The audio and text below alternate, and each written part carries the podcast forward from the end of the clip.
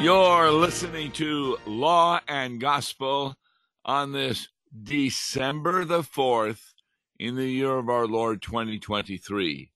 I'm Pastor Tom Baker, and that means we are in the Advent season. It began Sunday, and Wednesday I'll be preaching Advent at four places, and then next Sunday is my last time at this congregation I have been serving for four years, over four years, as an interim pastor. So if you're looking for a pastor in the Illinois or Missouri area, uh, give me a ring or email me at tombaker at brick dot net and let me know about possible openings. I don't need just uh, various Sundays, but I would like to be involved with a church every Sunday until they call a pastor. That's what I was doing at this church for four years. That's the seventh congregation I've been at as interim pastor, and really enjoyed it.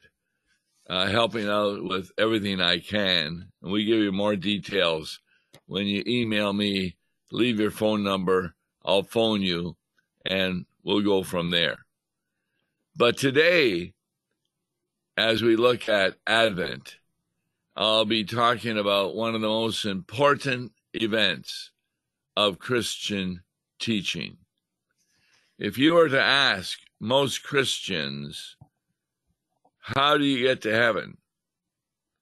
They would say, well, the road to get to heaven is to believe in Jesus Christ. But that's not really accurate, because something occurs before you believe in Jesus Christ. To believe in Jesus Christ means that you really believe that your sins are forgiven, which means you have to believe you have sins. Now, every sermon that I've given in the past four years at this congregation has always had two elements in it. The one is the law, and the other is the gospel. What do we mean by the law? We do not mean that that is the way that you get to heaven, which, by the way, is the teaching of every other religion in the world. They believe that by your works, God becomes pleased with you and rewards you with heaven. No, that's absolutely contrary to the Scripture. So, how does one begin to talk about Jesus Christ? Because Jesus Christ is really the beginning of the gospel. You need to have something to prepare people for the beginning of the gospel. The gospel reading for this coming Sunday, second Sunday in Advent, is Mark chapter one. It begins, the beginning of the gospel of Jesus Christ, the Son of God. So you would think that the next verses would be talking about Jesus, but they do not. Listen to verse two of Mark one. As it is written in Isaiah the prophet, behold, I send my messenger before your face, who will prepare your way. The voice of one crying in the wilderness, prepare the way of the Lord, make his paths straight. And then it talks about John the Baptizer. Well, what has John got to do with the coming of Jesus Christ? That is found in the Old Testament reading from Isaiah forty. Beginning with verse one, God says, "Comfort, comfort my people. Speak tenderly to Jerusalem and cry to her. Her warfare is ended. Her iniquity is pardoned, that she has received from the Lord's hand double for all her sins." Now, remember, the goal of a pastor is not only to help you understand the original Hebrew or Greek or Aramaic, but also the English. When you read that from the Lord's hand, you have received double for all your sins, that sounds like punishment, double punishment. But it's not talking about that. It's talking about God's grace. That's going to replace your sin. Why? Because your warfare is ended, your iniquity is pardoned. What is the warfare that Isaiah forty is talking about? It's the warfare that every human being is confronted with. Namely, are you going to go to heaven? Are your sins going to keep you from heaven? Are you going to be punished in hell forever? But the warfare is ended. How did the warfare end? It ended at the cross, when Jesus paid for the sins of the world. Those in the Old Testament who believed that that would take place, they were also saved. Remember Abraham? God came to him and said, "You're going to have a son," even though he and Sarah were way past childbearing age.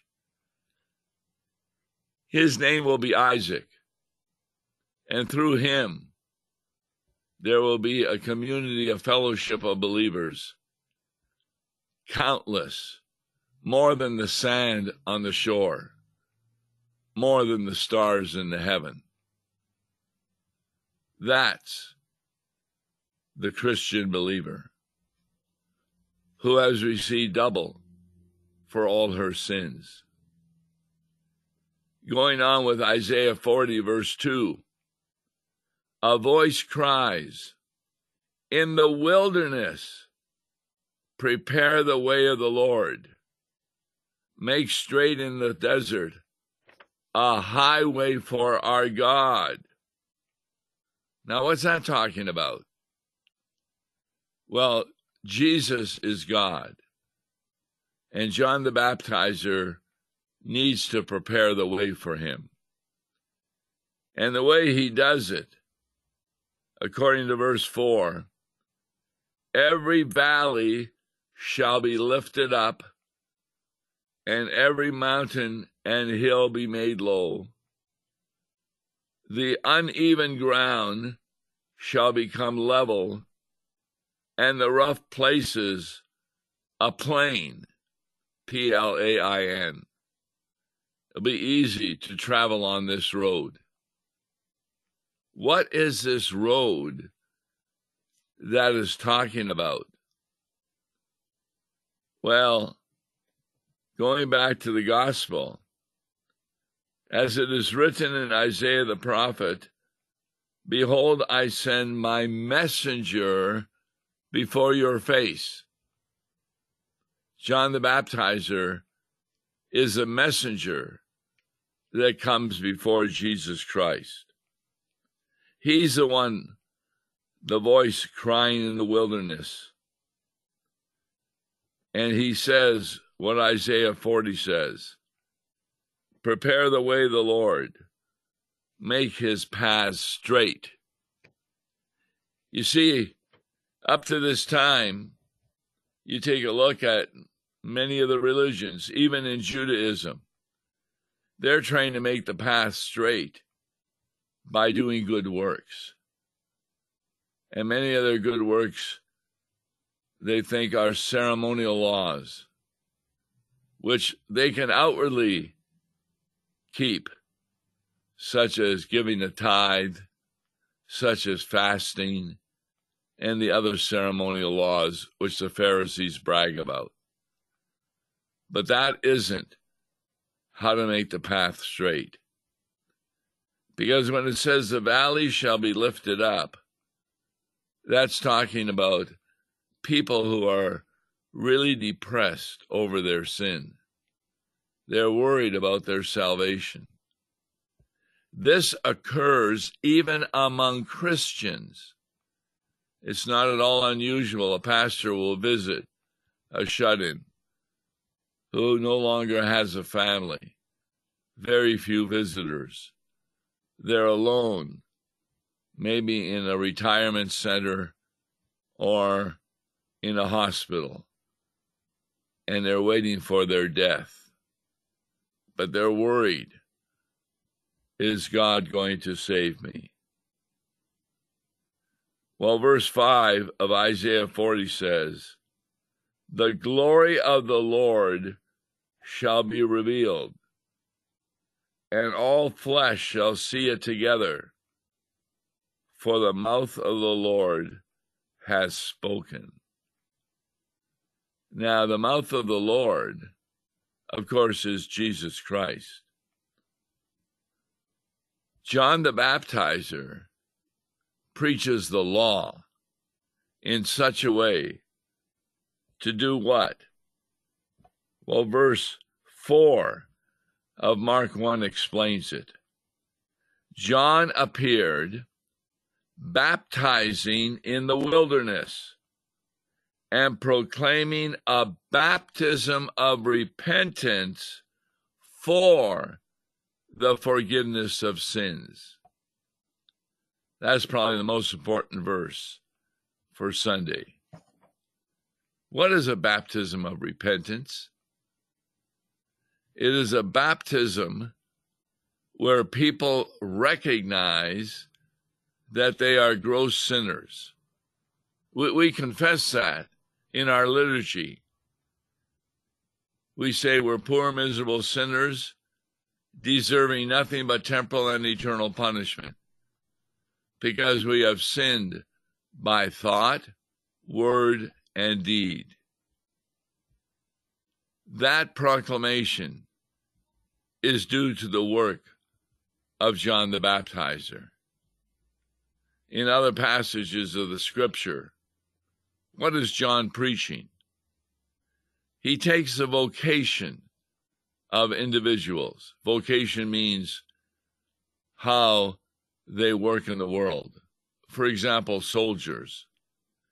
He tells them what they are not to do, even though they do have to go into battle.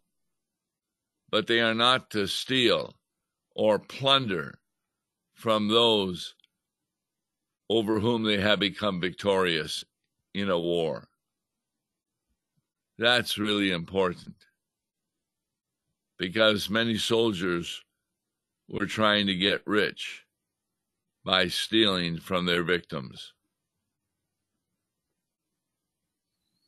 The baptism of repentance is a recognition on the part of us that, yes, we may know the Ten Commandments, we may know Jesus' Sermon on the Mount, but we realize that we cannot obey what he says on our own, because we are captured by the old Adam, by the devil himself. The, the problem with attempting to be saved by our works is that that is the wrong motivation. For we are selfish in doing good works. We do good works a lot of times not because of our love for Jesus Christ, but for our love of ourselves. And so John is sent as the messenger before the face of Jesus to prepare his way. Let's give a human example of what is being talked about. Those of you who have had children, they come home from school, and if you don't watch them, they love to go to the cookie jar and eat something. And mom says, no, no, we're going to be having supper pretty soon. Don't eat that. What is mom doing? Well, she doesn't want them filled with sugar-filled cookies unless they become a diabetic. They can have sugar-filled cookies as part of their dessert, but first they are to have a meal with proper meat, uh, vegetables, et cetera. But the sign that they go right to the cookie jar is what? A sign that they are hungry. And therefore, the parent will tell them, no, wait until after supper. You eat too many cookies right now, you won't be ready to eat supper. You'll be too filled, but filled with the wrong stuff. That's what John the Baptizer was preaching. You cannot be filled with heaven by doing good works. You who think highly of yourself like a mountain, you need to be lowered. You who are really depressed need to be raised up. And that's what the baptism of repentance is all about. Every sermon should have the law in it. The law that expresses the truth that you need the forgiveness of sins. Why do you need the forgiveness of sins? Because that is the road of salvation. A lot of people may be upset over their sins. They may have had bad things happen to them. And so they don't like sinning, but it's hard to stop. John the Baptist, he gives a repentance of sin.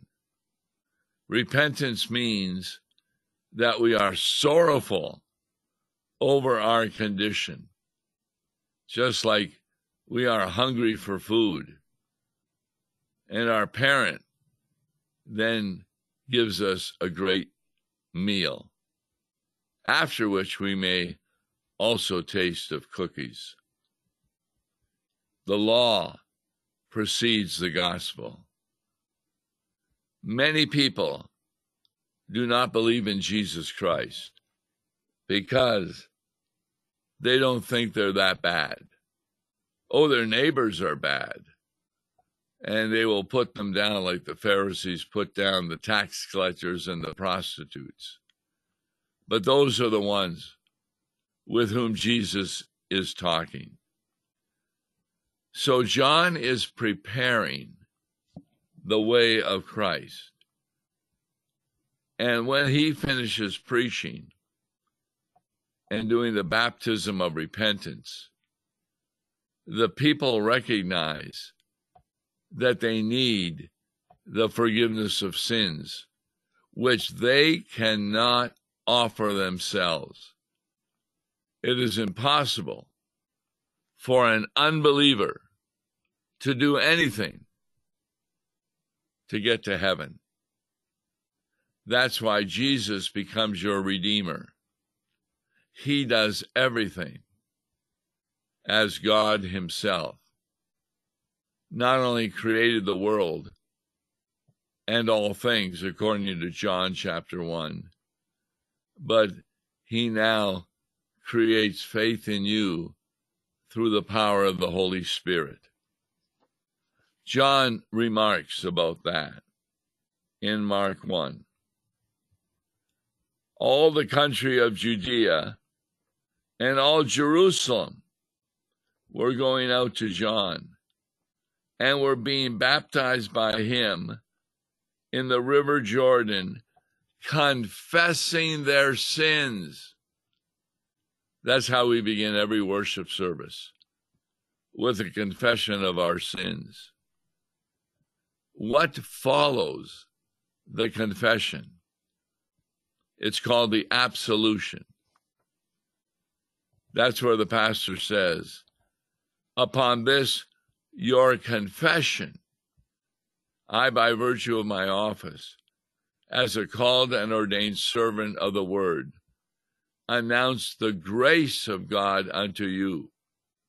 And in the stead, that means in the place of, and by the command of our Lord Jesus Christ, the pastor says, I forgive your sins in the name of the Father and of the Son and of the Holy Spirit. Notice that first comes the confession of sins.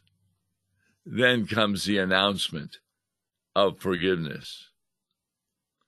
Uh, a lot of times, even so-called Christian pastors skip the confession. They don't like talking about the law because they don't want to upset their people. They don't want to accuse them of being wrong. But we all are before God. And that is how God prepares the way for Jesus Christ. For when you understand that you are a sinner, you also then get the realization that you need the gift of the forgiveness of sins. John baptizes you in preparation for the hearing of the message of Jesus Christ. But what does he say? In his preaching, this is verse seven of Mark one. After me comes he who is mightier than I, the strap of whose sandals I am not worthy to stoop down and untie. Now that was the work of a slave or a servant in untying the sandals of a traveler, washing his feet because of the dusty roads they were on. John the Baptizer says he's not even worthy to do that, for the messenger of whom he is speaking, and that is none other than Jesus Christ. Then verse eight really gives you the teaching of Mark one. I have baptized you with water, but he will baptize you with the Holy Spirit. This is really important, that John's baptism is only a preparation for the coming of the forgiveness of sins. But Jesus' baptism, namely at Pentecost, through the power of the Holy Spirit, is a baptism of salvation. That's why it is really important that even babies be baptized to receive the gift of the Holy Spirit and the gift of the forgiveness of sins for sure. They therefore now have assurance, not only that their sins are forgiven, but heaven is their home. Every sermon has to have law to accuse us of failing before God. We do not meet the righteousness of God. So Jesus comes and gives us his righteousness that he bled for on the accursed cross. And we are thankful to him. Advent talks about the coming of Jesus into our hearts. After, of course, the coming in the Bethlehem stable, as we prepare for his coming on the day of judgment. And last week's lesson was his coming into Jerusalem on the donkey. Jesus comes to you, and people rejoice because they realize he is their Redeemer. He is their Savior, and through him will come the forgiveness of sins. Jesus himself says that as you go through the book of Mark, that there are two things that need to happen to unbelievers. The first is repentance of their sin, which means they recognize they are sinners and they are sad that they are not able to meet God's requirements. But then they get the forgiveness of sins with heaven as their home. This is a tremendous passage, Mark one, connected with Isaiah forty, to tell us the importance of proper preaching and teaching of pastors and parents. Join with us tomorrow to talk about the hymn for this Sunday. God bless you. Listen to Law and Gospel each weekday morning at nine thirty on K F U O. For a tax-deductible gift to Law and Gospel, please make your check out to Law and Gospel and mail to Law and Gospel, P O. Box two eight nine one zero, Saint Louis, Missouri six three one three two, or call toll-free one eight seven seven, two six seven, one nine six two. Views and opinions expressed on Worldwide K F U O may not represent the official position of the management or ownership of K F U O, the Lutheran Church—Missouri Synod. If you'd like to comment on programs or topics heard on Worldwide K F U O, write us at K F U O, thirteen thirty-three South Kirkwood Road, Saint Louis, Missouri six three one two two. You can also leave a question or comment on our comment line at three one four, nine nine six, one five four two. We are the messenger of good news, Worldwide K F U O.